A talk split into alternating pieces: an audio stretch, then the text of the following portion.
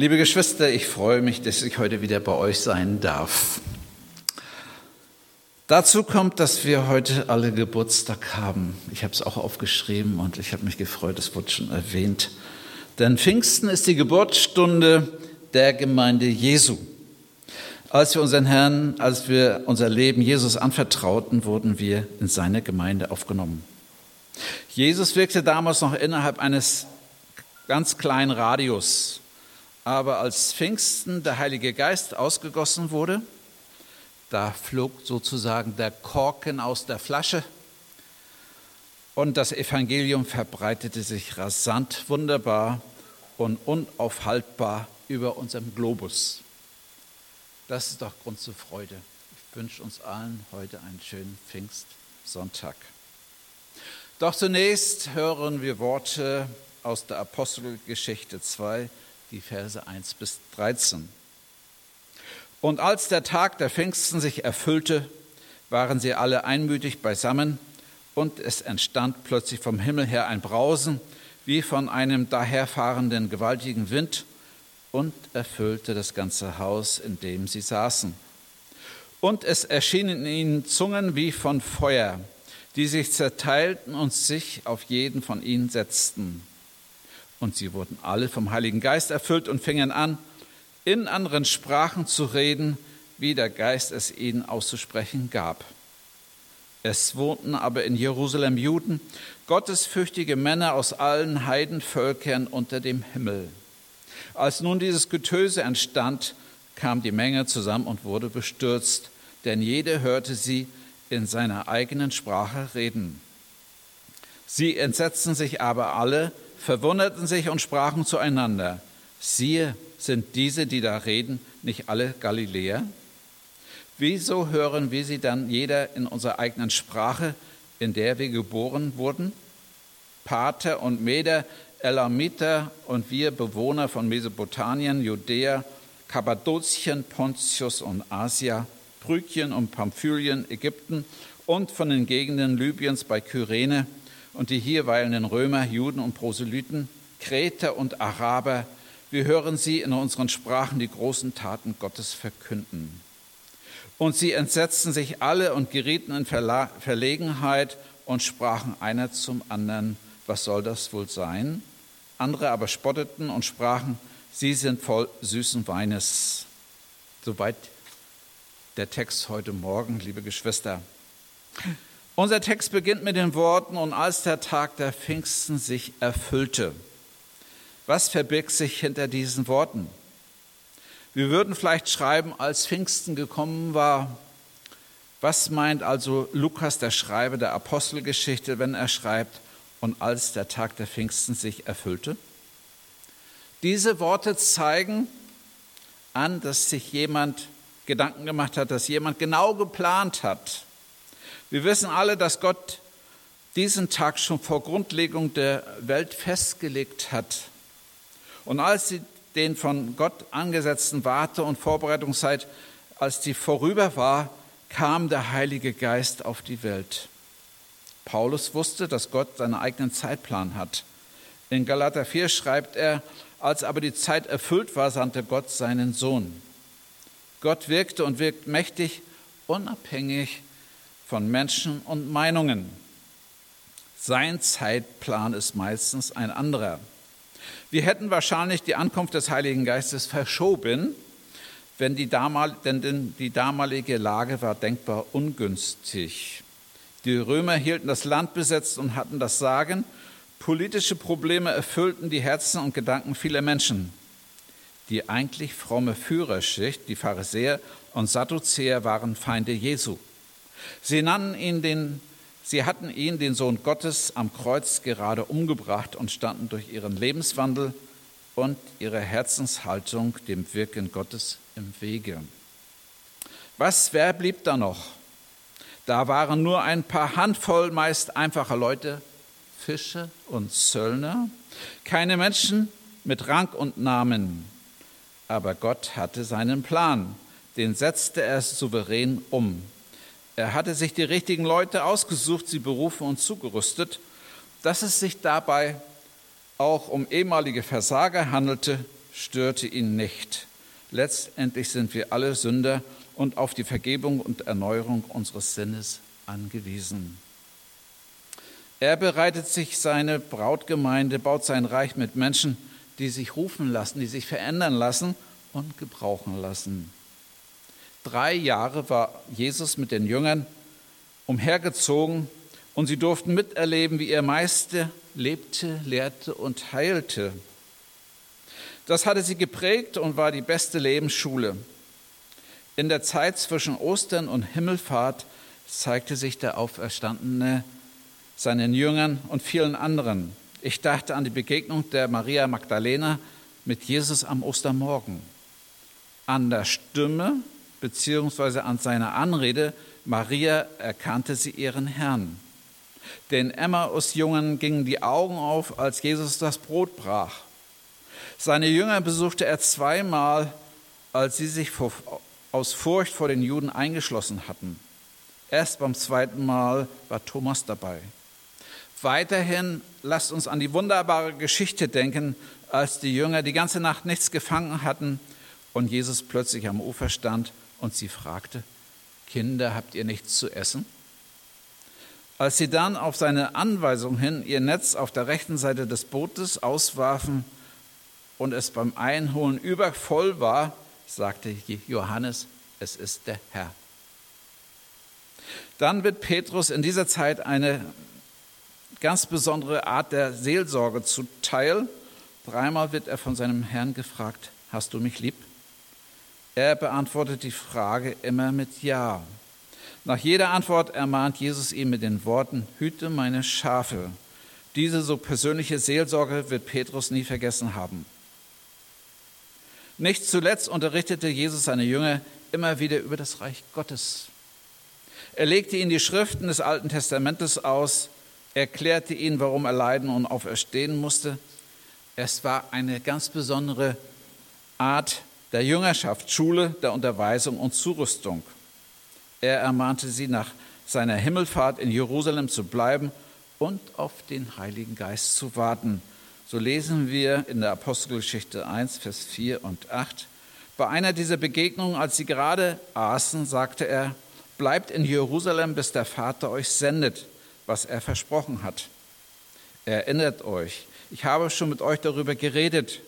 Johannes hat mit Wasser getauft, doch schon in wenigen Tagen werdet ihr mit dem Heiligen Geist getauft werden. Aber wenn der Heilige Geist auf euch gekommen ist, werdet ihr Kraft empfangen und meine Zeugen sein in Jerusalem, wie in ganz Judäa und Samarien, ja bis an das Ende der Erde. Als dann der Tag der Pfingsten, Pfingsten kam, waren alle zusammen. Die Jünger, wahrscheinlich die kleine Hausgemeinde, die sich immer im Obersaal trafen, auch Maria, die Mutter Jesu, und andere Frauen, die Brüder Jesu, und andere Männer waren dabei. Sie waren einmütig zusammen im Gebet und ausgerichtet auf ihren Herrn. An diesem Tag geschah es plötzlich und unerwartet. Es entstand plötzlich vom Himmel her ein Brausen wie von einem gewaltigen Wind und erfüllte das ganze Haus, in dem sie saßen. Und es erschienen ihnen Zungen wie Feuer, die sich zerteilten und sich auf jeden von ihnen setzten. Und sie wurden vom Heiligen Geist erfüllt und fingen an, in anderen Sprachen zu reden. Welch ein gewaltiges Wirken des Heiligen Geistes. Dieser Geist ist stärker als alle Stürme, denn er dringt in die Herzen ein. Da ist Macht, da ist Frische, da ist Leben. Das Feuer deutet auf Wärme und Leidenschaft und Liebe hin. Es verbrennt und reinigt die Sünde und unser altes Wesen.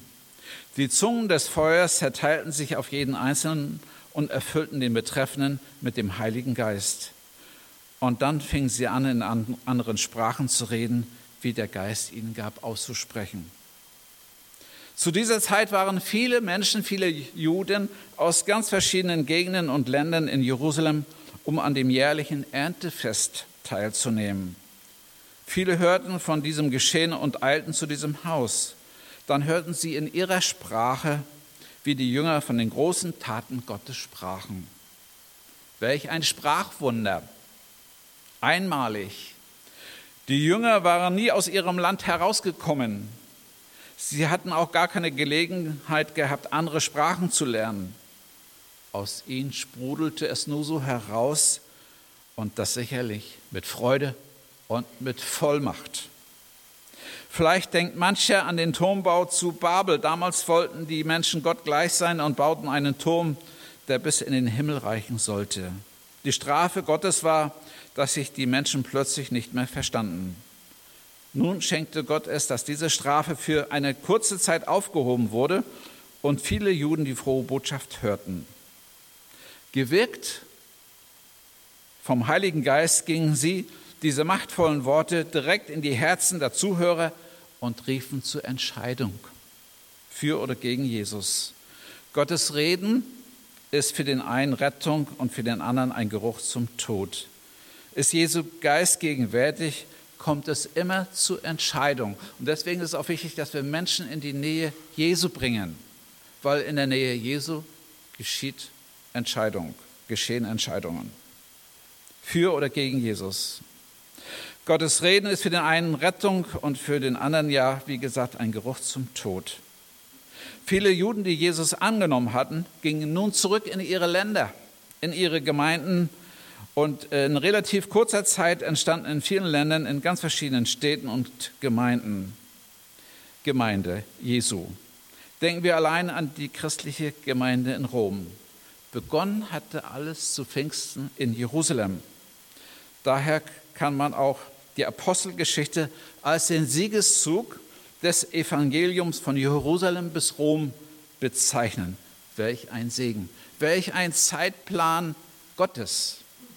Da, wo so viele Menschen zusammenkamen, ja, brach es raus und Menschen wurden vom Evangelium, vom Heiligen Geist erfüllt, gingen zurück und gründeten Gemeinden. Ja, da sieht man mal, Gott wirkt. Liebe Geschwister, ohne den Heiligen Geist kann das Reich Gottes nicht gebaut werden. Wenn wir den Heiligen Geist nicht in uns haben, sind wir wie ein Auto ohne Treibstoff, ohne Benzin, ohne Energie. Wir schieben das Auto aus eigener Kraft, aber dazu sind wir gar nicht berufen. Das ist auch sehr ermüdend und anstrengend und keiner will unserem Beispiel folgen. Äh, wir wollen hier auch Menschen gewinnen und wenn die anderen sehen, wir schieben das Auto, ja, da wird keiner das Auto, so ein Auto haben wollen. Alle Verkündigung, Kündigung, auch wenn sie biblisch vielleicht richtig ist, trifft nicht in die Herzen. Deswegen gehen viele oft hungrig nach dem Gottesdienst wieder nach Hause. Ohne Gottes Geist fehlt unserem Leben die Salbung, die Kraft und die Führung. Wir sind reine Angsthasen, müde, kraftlos wie Wasser. Ohne ihn können wir nichts tun. Ohne ihn nützt alle Ausbildung nichts. Man könnte diese Aufzählung noch unendlich fortführen. Ohne den Heiligen Geist, ja, sind, holen wir keinen Fisch aus dem Wasser sozusagen. Doch lasst uns vielmehr ein Pfingsten unserer Herzen ganz neu und wieder neu herbeisehnen. Liebe Geschwister, wir wissen, dass wir nichts erzwingen können, denn Gottes Geist weht, wann und wo er will. Ganze Landstriche, halbe Ortschaften wurden zu verschiedenen Zeiten vom Geist Gottes berührt. Immer wieder hat es solche Erweckungsbewegungen gegeben. Denken wir allein ja, an eure Geschichte, an die Geschichte der Gemeinschaften. Meist so seid ihr, wenn ich richtig vermute, 100, 105, 110, 115 Jahre alt, die Gemeinschaften in Schleswig-Holstein wie auch hier. Es hat damals eine Erweckungsbewegung gegeben. Der normale Gottesdienst in den Kirchen reichte nicht mehr auch aus und man hatte das Bedürfnis, einfach mehr Gemeinschaft, Gemeinschaft leben zu können. Es war eine Erweckungsbewegung so sind die ganzen Gemeinschaften damals entstanden und die gibt es ja dank euch auch heute noch. So wirkt Gott auch in Warnemünde gab es einen großen Aufbruch, mehr als 60 Jahre. Da hat ein Dr. Werner de Boer evangelisiert in Warnemünde. Es kamen damals allerhand Leute zum Glauben, unter anderem auch mein Vater. Mein Vater ist schon länger gestorben. Und mein Vater war so ergriffen, er kam von ganz draußen rein, äh, war nicht gläubig, war nicht kirchlich, gar nichts. Und äh, er begann dann Er war innerlich angetrieben, äh, junge Jungs, sage ich mal, junge Männer, ganz junge Männer, Jugendliche zu sammeln, machte jungsche Arbeit. Dann wurden aus diesen Jugendlichen junge Männer, die Frauen kamen dazu. Und diesen Bibelkreis gibt es heute noch. Mehr als 60 Jahre, jeden Mittwoch, innerhalb der Kirche. Eigenständig und selbstverantwortlich. Einer, der in diesen Jahren von vielen zum Glauben kam, ist Gustav. Gustav äh, war ein ganz armer Mann. Er war krank. Er hatte eine dicke Brille. Er hatte einen Puckel. Er war ja gar nicht beachtet. Er war das Gespött der Stadt in Warnemünde. Ihn hat Jesus gepackt und er hat sich verändert, sodass er auch meinem Vater, der ja den Bibelkreis geleitet hat, viele Jahrzehnte, eine Stütze geworden ist. In einer ganz besonderen Situation war mein Vater recht angeschlagen und Gustav hat zu ihm gesagt, Werner, wir können doch beten zusammen dafür. Also auch so hat Menschen, äh, Gott Menschen gerufen in die Nachfolge, ja, und auch, ich denke auch da an einen Spitzel, von der Stadtsicherheit. Es waren ja manchmal Leute angesetzt auf den Bibelkreis. Man konnte das nicht verknusen, dass sich da Menschen getroffen haben jede Woche und es wurden dann auch immer mehr, waren ja 40, 50 Leute. Und äh, dieser Spitzel äh, kam zum Glauben und er hat gesagt, ich bin auf euch angesetzt. Aber jetzt mache ich das nicht mehr. Er ist dann woanders hingegangen, aber er ist zum Glauben gekommen. Und so hat ja Jesus Menschen gerufen in seine Nachfolge. Drei Dinge möchte ich heute Morgen euch ans Herz legen. Ganz wichtig ist das Gebet. Die wartende Gemeinde damals verharrte einmütig im Gebet. Sie trafen sich regelmäßig in ihrem Obergemach und waren ganz auf Jesus ausgerichtet. Der zweite Punkt, den ich euch ans Herz legen möchte, ist die Einmütigkeit. Seid einmütig. Damals ihre Einmütigkeit ist die Einladung für das Kommen und Wirken des Heiligen Geistes. Alle Streitigkeiten verhindern, betrüben den Geist. Dieses beginnt in unseren Ehen, Familien und nicht zuletzt in der Gemeinde. Und der dritte Punkt, lasst uns warten auf Erfüllung und mit Erwartung. Ihre Erwartung auf den Heiligen Geist ist gleichzeitig ein Erwarten, dass Gott handelt zu seiner Zeit. Die Jünger hatten wirklich keine Ahnung, was mit dem Kommen des Heiligen Geistes auf, sich, auf sie zukam, aber sie waren voller Vor Vorfreude, voller Erwartung. Liebe Geschwister, das geschliffene Wort ist nicht so wichtig, sondern dass wir uns nach dem Heiligen Geist sehnen, klar Schiff machen, unsere Sünden bekennen, ausräumen und ihn ganz bewusst einladen und ihn um Führung unseres Lebens bitten. Und der Heilige Geist, der hat ein Ziel, er möchte Jesus groß machen und bekannt machen. Der Heilige Geist ist eine Kraft, die uns befähigt, ja, seine Zeugen zu sein. Darum geht es. Die Jünger hatten ja den Auftrag, geht hin in alle Welt. Abschließen möchte ich mit einem Zeugnis von Willem Busch. Da schreibt er in einem Buch, da stand ich nun auf dem Podium, vor mir hatte ich eine große Schar junger Männer, aller möglichen Richtungen und Schattierungen. Mir klopfte das Herz, denn sie diskutierten über das Christentum. Und es wurde immer schwieriger, die Leitung in der Hand zu behalten, weil sich die Gemüter zusehends erhitzten. Die meisten lehnten das Christentum ab, spottend, leidenschaftlich überlegen. Schon seit einiger Zeit hatte sich, sich einer zu Wort gemeldet, den ich als Jünger Jesu kannte. Es war ein treuer Christ, aber nicht gerade sehr begabt und sicher kein guter Redner. Sollte der uns blamieren? So übersah, ich gebe es zu, absichtlich seine Wortmeldung, bis es nicht länger ging. Nun stand er auf dem Podium und dann sagte er nur ein paar Worte des Inhalts, ich rühme die Gnade, die mir Heil gebracht hat. Ich rühme die Gnade, die mir Heil gebracht hat. Nur ein paar Worte, aber nach denen war es totenstill keiner wollte mir etwas sagen. Die Diskussion war zu Ende. Auf dem Nachhauseweg überlegte ich, Wie war denn das zu erklären? Dann fiel mir unser Textwort ein. Erfüllt mit dem, mit dem Geist Gottes spricht man mit Vollmacht von dem Heil Gottes in Jesus. Liebe Geschwister, der Heilige Geist ist eine Kraft, die wir mehr denn je brauchen, um zu überleben als Christen in dieser Zeit. Darum lasst uns vielleicht ganz neu uns nach diesem Geist ausstrecken, indem wir unser Herz aufmachen.